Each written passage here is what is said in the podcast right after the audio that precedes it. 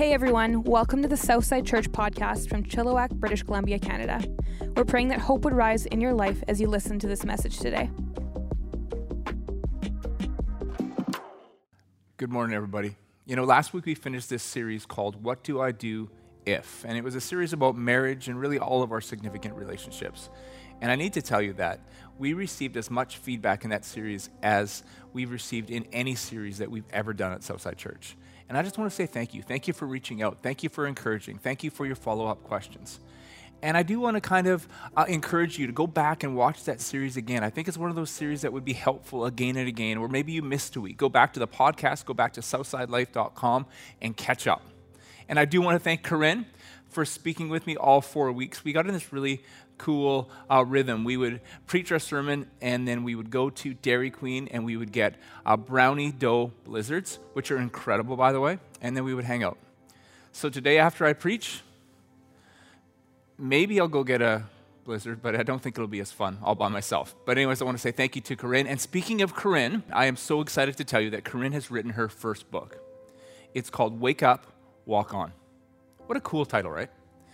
It's a reworking of some devotionals that Corinne wrote for our church last year during Lent.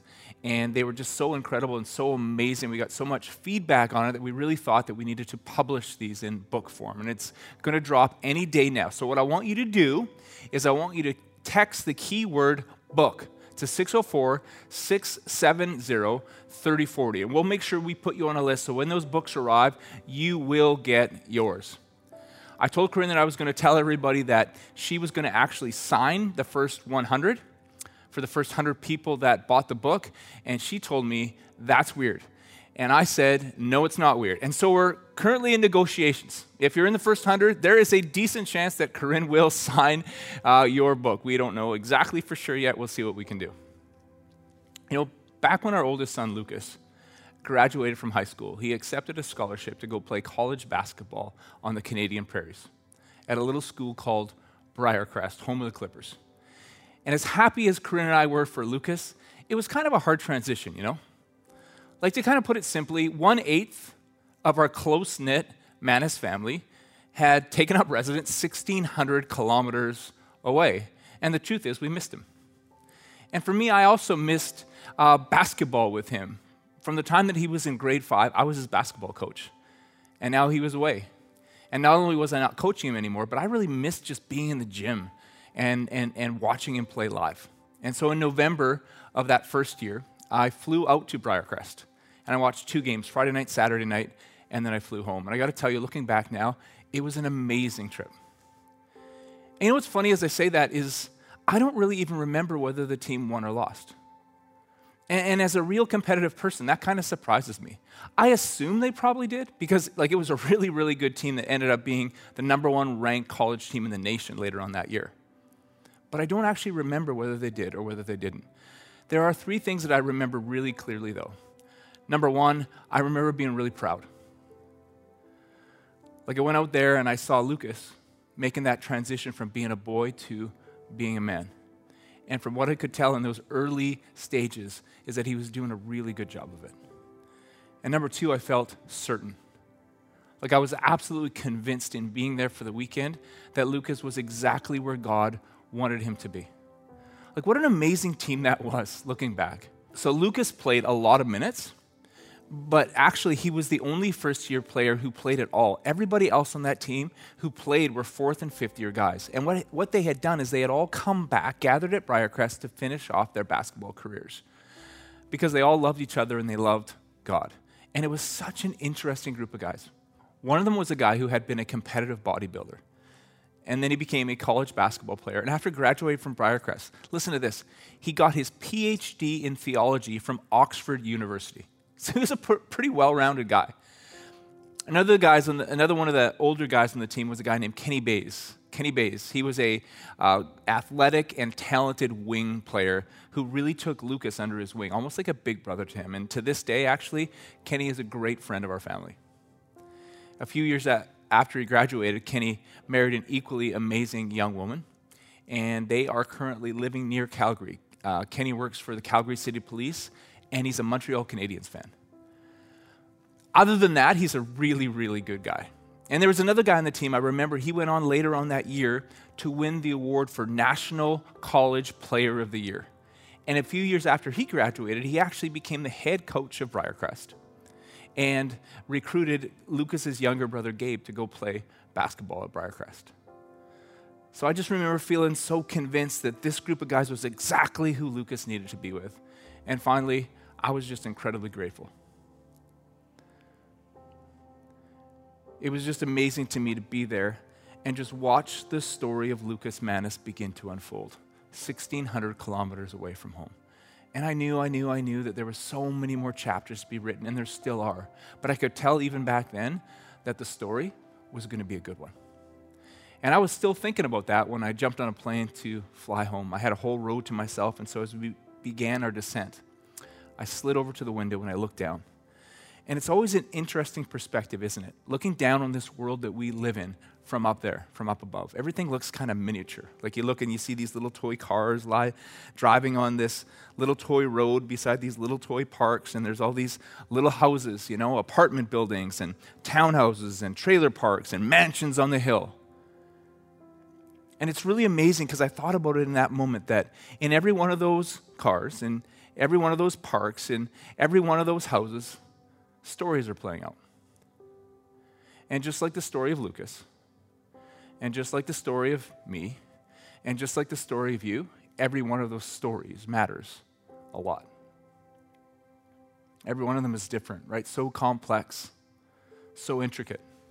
Highs and lows, and ups and downs, and good and bad. And some chapters are just amazing, full of love and belonging and acceptance strength and faith and confidence, success and achievement, fulfillment and satisfaction. And some chapters are tougher. Some chapters are chapters of loneliness and separation and alienation and isolation. Some chapters are chapters of weakness and fear and regret and failure and shame and longing. Every story is so complicated, every story is so intricate, but it's amazing to me because in every one of those cars, in every one of those parks, in every one of those houses, there are stories playing out. And every one of them matters. In fact, let, let me take that a step further and let me get really personal with you for a second. Your story, the story that you are telling with your life, your story, matters a lot. Let me read this out of Psalm 68. It says this Sing, O kings of the earth, sing praises to the Lord. There he is, sky rider, striding the ancient skies. Listen, he's calling in thunder, rumbling, rolling thunder. Call out, Bravo to God, the high God of Israel. His splendor and strength rise huge as thunderheads. I want you to think about that just for a second that the God who spoke the universe into existence the God who strides across the ancient skies thought you up. You're his idea. And, and here you are in the world. And, and, and that God, that, that God who strides across the ancient skies, he has a plan for you, he has a purpose for you, he has a path uniquely designed for you. Here's what I'm saying I'm saying that God looked at history, He looked at our world, He looked at the universe, and He decided what this world could really use right here and right now would be you. God says, Your story matters a lot. And I think sometimes in life, we miss the best things because we're waiting for the big things, that sometimes we miss the significance in the simple. Because I really believe that destinies are actually being shaped and altered in your day to day life, that there's miracles on your Monday morning, that your life matters a lot. Let me explain it this way. If you're a parent, you understand this. The life that you live has a profound impact on your kids you don't need to be a parent. Anyone who works with younger people or anyone who's a leader, the life that you live has a profound impact on the people around you. Now, you notice how I didn't say the instructions you give, the rules you impose, the lectures that you deliver have a profound impact? Sure, there's a place for that, there's a place to impose rules, there's a, a place to give instructions, there's a place probably at some point to deliver lectures, but please keep it kind of short if you could. But all of those things pale in comparison to the power of your life lived. In other words, here's what I'm saying the story you tell with your life is exponentially more powerful than the story you tell with your mouth. That makes sense, right?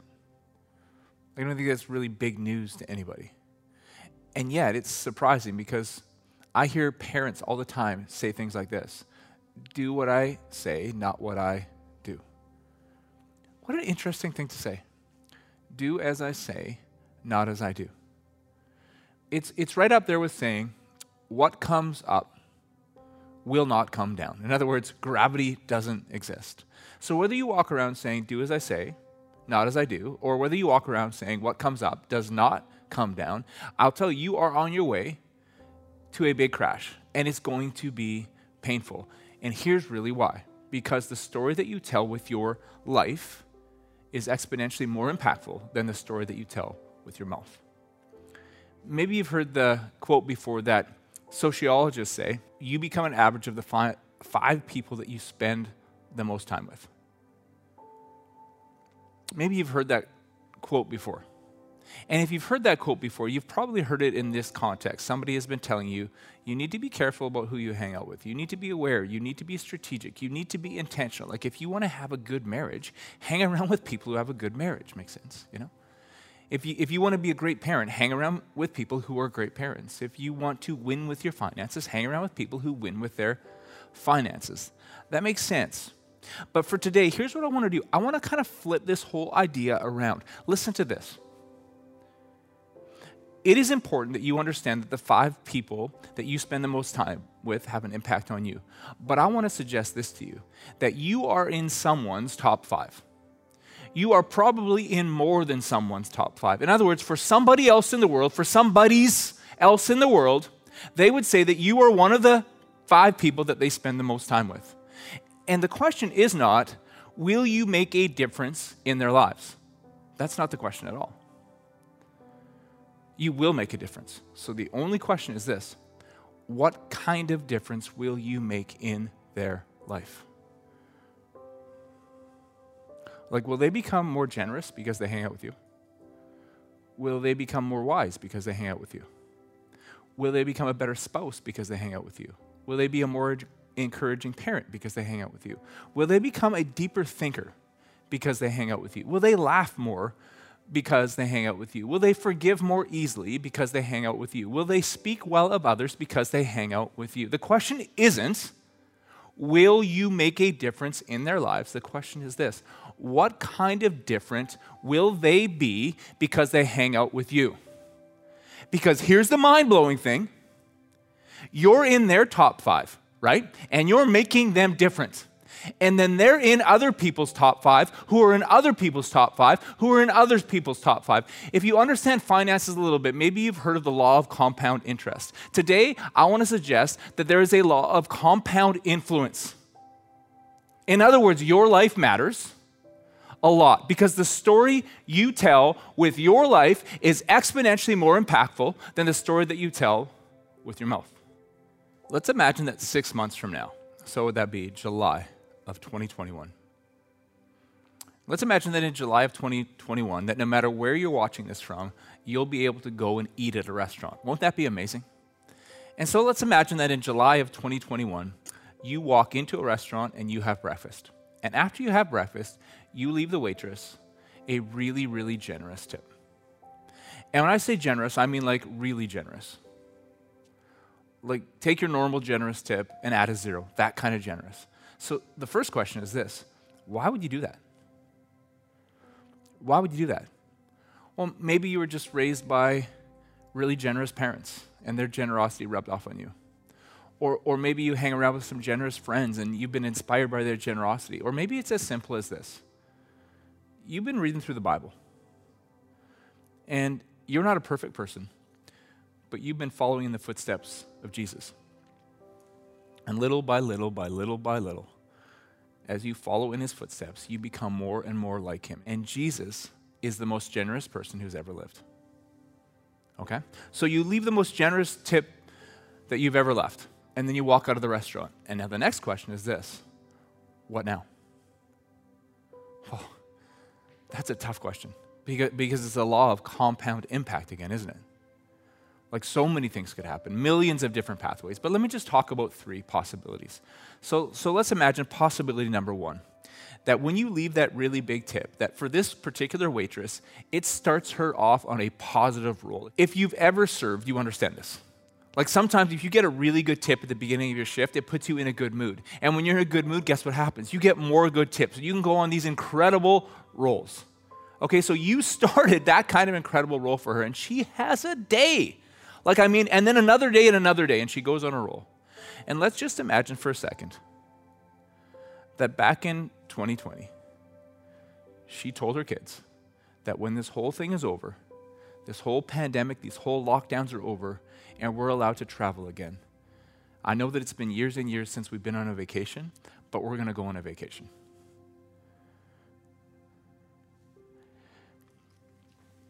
And it's the end of July, and it's summer holidays, but her kids haven't asked her about it. And the reason why they haven't asked her is that they know how hard she's working. And they know that if she could take them on a holiday, she would take them on a holiday, but she just can't. So they don't even bring it up, but they remember it. And let's just imagine for a second that your tip started something that gave her hope, and she got to take her kids on a holiday. And you say, Well, what does that really matter, Mike? I don't really know. But I do know this that history is shaped one life, one story at a time. Or how about this? How about you walk out and she gets that tip and she goes on a roll. And, and, and, and it's such a good roll that day that she decides that she's going to take the next Saturday off. And the reason why she's going to take next Saturday off is because she wants to watch her daughter play soccer and her son play basketball. Okay, they've been playing for years but she's never had a chance to watch because she's always working. She asks them about the games later and she, she supports them that way, but she's just working all the time. But she makes a decision that day that she's going to go to her daughter's soccer game and her son's basketball game that next Saturday, and she does. And let's imagine that at her daughter's soccer game, her daughter scores a goal.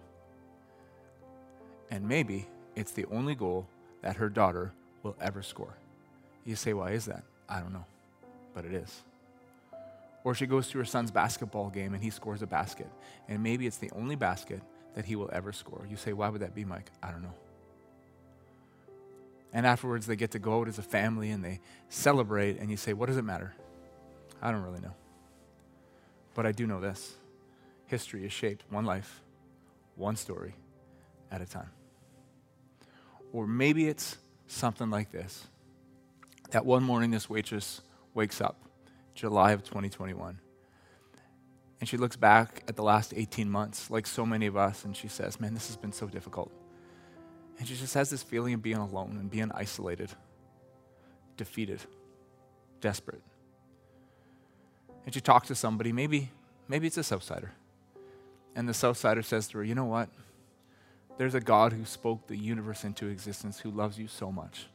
And even if you feel alone, you're never really alone and you can always call to Him and He'll help you. And she wants to believe it, but it just seems too good to believe. And she thinks about that. And the weeks go by. And one morning, she wakes up. And she kind of gets up, she finally gets up the courage to pray. She hasn't prayed since she was a little girl. And she says, God, I want to believe you're there. I want to believe that you love me. I want to believe that you'll help me and my kids. I just need you to show me.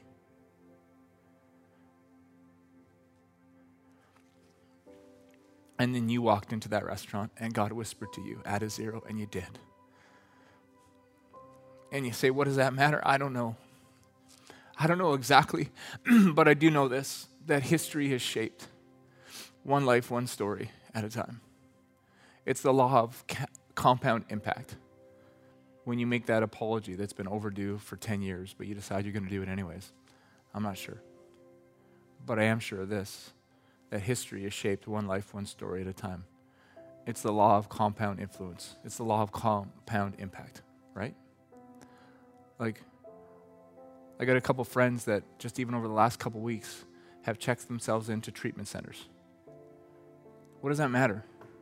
That after years and years and years of fighting with an addiction, they decide that they're going to go one more step and they're not going to be controlled by this substance, by this behavior anymore. What does that matter? I'm not exactly sure, but it matters. It's the law of compound influence, it's the law of compound impact. Because history is shaped one life, one story at a time. You know, years ago in Los Angeles, there was a billboard and it said this You're not caught in traffic, you are traffic. Isn't that amazing? You're not caught in traffic, you are traffic. And I think it speaks to that part of you, that inclination inside of me that, that, that, that wants to kind of assume or live our life as if, well, I'm a very important person. And I'm living a very important life. And I just need to get my very important self to some very important places. But the only thing that's holding me back is traffic. Well, what's traffic? Well, traffic is just the rest of the human race. So the rest of the human race, really, what it comes down to is they're just an impediment to me being a very important person, living a very important life, getting my very important self to some very important places. And what happens before we know it is we have this inclination inside of us that says this like that, that the story of my life is the epic adventure of me. And then everyone else in the world just needs to figure it out. Stop being traffic. You know, just just just assume the background role, the bit character in this story called the epic adventure of me. And it's just so sad when people give into that. It's right up there with believing that what comes up does not come down, or that you can walk around saying, Do as I say, not as I do. It just doesn't work. Because God has a plan for you that's so much bigger and so much better than that bigger because when you live your life as if the story is the epic adventure of me, what's the size of your life? It's the size of you. And God has something way bigger for you than that. And God has something way better for you than that. I want to release you today from that bondage, from that, from that pressure of living as if it's the epic adventure of me. I want to suggest to you that God's got something way better. I remember near the end of 2019, I was looking ahead to 2020. And I really thought that I was the first one that thought of this, okay? I thought, like, 2020. 2020 is like an optical term, right? It's like, it's like a vision term. It's like clarity. And so I started saying stuff like, man, I got, I got a vision for 2020. That 2020 is going to be a year of clarity. And, and isn't it funny because we walk through 2020 and at the end we go, that didn't work. That wasn't clear at all. That was just chaotic and confusing. But you know what? I'm not so sure. Be, because in some ways, 2020 was an incredible year of clarity for me. In 2020, I came to this realization more clearly than I ever have in my entire life that the story of my life is not the epic adventure of me. That the story of my life and the story of your life is being a part of God's story. See, because God's writing a story on the pages of history.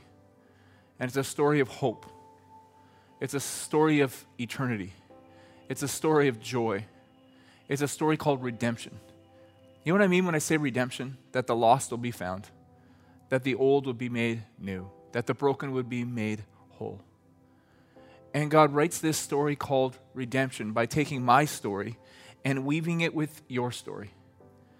And sometimes, like, our, our, our, stories weave really closely together, like maybe a husband and a wife. But other times, maybe it's just as simple as this, just as simple as this, just leaving an extra zero on that tip. And we never know. But here's the thing that God's writing this story called redemption, and He's weaving all of our stories together, and it's beautiful. I love the way that Jesus said, said it in Luke chapter 9. He says this Anyone who intends to come with me has to let me lead. You're not in the driver's seat. I am. Don't run from suffering, embrace it. Follow me, and I'll show you how. Listen to this self help is no help at all. Self sacrifice is the way, my way to finding yourself, your true self. What good would it do to get everything you want and lose you, the real you? Isn't that incredible? That God's got something so much better for you than this epic adventure of me, finding you, the real you. He said this in Luke 6 For if you give, you will get. Your gift will return to you in full and overflowing measure, pressed down, shaken together to make room for more, and running over. Whatever measure you use to give, large or small, will be used to measure what is given back to you. I guess what I'm trying to say is this not like, hey, look, you can't live the epic adventure of you anymore. It's not very nice. Be nicer to people. I'm not saying that. What I'm saying is that uh, God's got a plan, and it's the right plan for you, the real you, for experiencing the hope and the joy and the strength and the peace and the fulfillment and the purpose that you were meant to experience. And here's what it is it's your story and my story weaving together to make a beautiful story called redemption. And it's the life that we were meant to live, it's the story that we were meant to tell. It's hope, and it's joy, and it's purpose, and it's redemption. And that's where my story and your story come together. You know, if we ever had a chance to sit down across from each other face to face, I would almost certainly ask you to tell me your story because I really would want to hear it. It's probably so interesting. You've done some crazy things in your life, I bet. And I would ask a bunch of follow up questions because here's one thing I know about you your story matters a lot. But the chance is I might never get a chance to sit across from you face to face. So, what I wanted to do is I wanted to do this series and I want it to be my gift to you. So I want to tell you some bits and pieces from my story. And I know you and I are very different people, but what's crazy about it is that we go, as we go through this series, you're going to see that there's all these things that we have in common. All these things that resonate with me that also resonate with you. And here's the reason why we're weaving a story of redemption. God's weaving a story of redemption with our lives together. And so that's my dream for this series. That's my gift to you in this series, because here's what's going to happen. What we're going to find as we talk about simple stories and relate them to God's plan is we're going to tell, we're, we're going to begin to step into the story that we were born to tell the hope, the peace, the joy, the strength, the redemption that we were born to live. So just before I close, I'm going to talk about that word just for a second this story called redemption. See, here's the amazing thing God sent his one and only Son, Jesus. And Jesus died on the cross and rose again for you. That's redemption. Do you understand? The old will be made new, the lost will be made found, the broken will be made whole. See, because Jesus' body was broken on the cross, it meant that we could become whole, that we could go from lost to found, that we could come from old to new, that we can move past our past into the future. And because Jesus rose again, what it means is that we live in a state of wholeness. We live in a state of newness today, tomorrow, and honestly, forever. And the best is always yet to come. And man, I want to see your story weaved in with that cord of redemption. And it starts by just accepting what Jesus did for you through his death and resurrection. That he died and he rose again so that we can be redeemed. So if that's you, and today is the day you want to say, man, I want to start living that story. I want to start living that story. I want to start making the impact that I was born to make. It starts with redemption. If you want to invite Jesus into your life, man, I would love to lead you in a prayer right now so you can pray silently along with me as I pray out loud. So, dear Jesus, thank you. Thank you that my story matters to you a lot. So much so that you stepped into human history for me, that you died for me, that you rose again for me. So today, Jesus, I ask you to be my Savior. I pray that you would forgive my sins and heal my hurt so that I could move past my past into newness. And today, Jesus, I ask you to be my Lord, that you could bring me to a place of found, to a place of wholeness and joy and strength and redemption today, tomorrow, and forever. I love you. Thank you, Jesus. I pray this in your name. Amen. Amen. If you just prayed that prayer for the first time, it's amazing. It's amazing. I love it. I'm so glad that God called you to be here today to hear this message. So if you prayed for the first time, could you just take a moment to text the keyword life, L I F E, to 604 670 3040? Look, and we're, we're not looking to stalk you, but we are looking to support you because guess what? When your story flourishes, our story flourishes. We're all in this together. And one last thing before I hand it over to Corinne.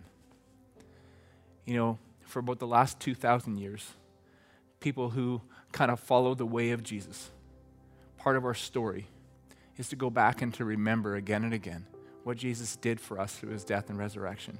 And one of the ways that we do that is something called communion. So I'm going to hand it over to Corinne right now, and she's going to walk us through this incredible part of the Christian story.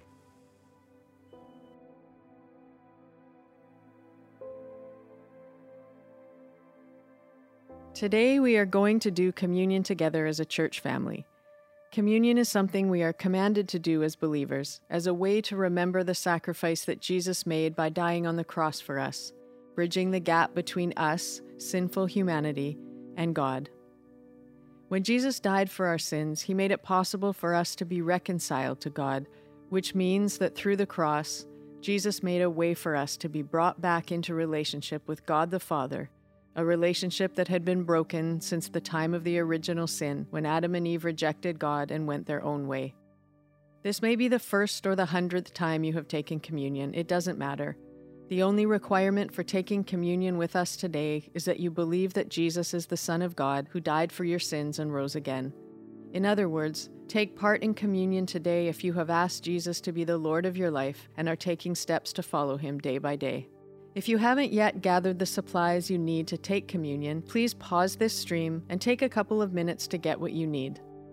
Traditionally, red wine has been used for communion, but for today, fill your cups with any type of beverage that you have at home. It's not important what is in your cup. The important thing is that we remember that it represents the blood of Jesus that was shed on the cross for your sins. In addition to a small cup of beverage, gather a small piece of bread or cracker for each person. This represents the body of Christ, which was broken on the cross for your sins and mine.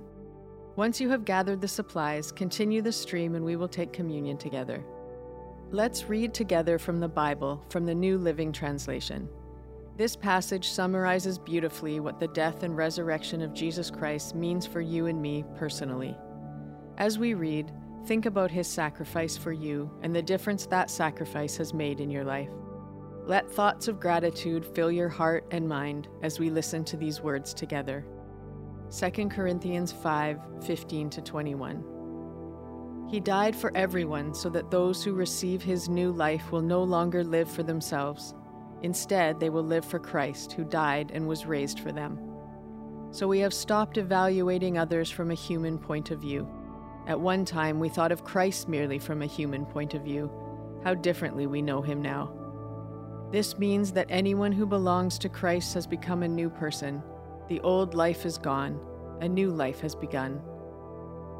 And all of this is a gift from God, who brought us back to Himself through Christ. And God has given us this task of reconciling people to Him. For God was in Christ, reconciling the world to Himself, no longer counting people's sins against them. And He gave us this wonderful message of reconciliation. So we are Christ's ambassadors. God is making his appeal through us. We speak for Christ when we plead, Come back to God.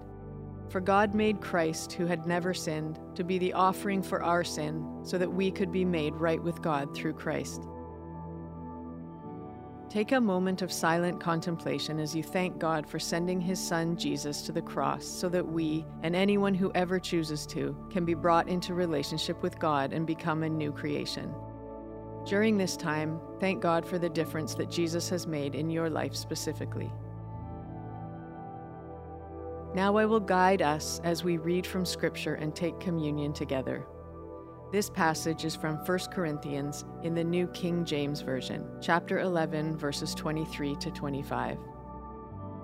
For I received from the Lord that which I also delivered to you that the Lord Jesus, on the same night in which he was betrayed, took bread. And when he had given thanks, he broke it and said, Take, eat. This is my body, which is broken for you.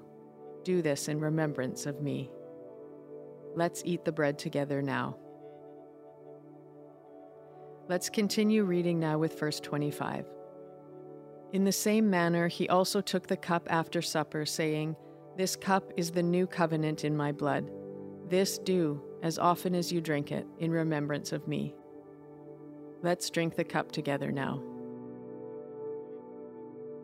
We will end this time today with a final moment of silent contemplation as we remember with gratitude the death and resurrection of Jesus that changes everything. Amen.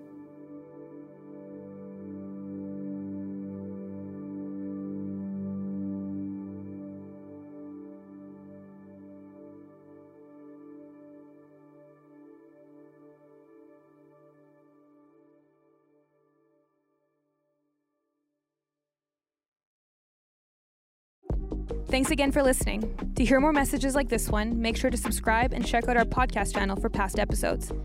And to stay up to date with all things Southside, follow at Southside underscore church on Instagram. We love you guys. The best is yet to come.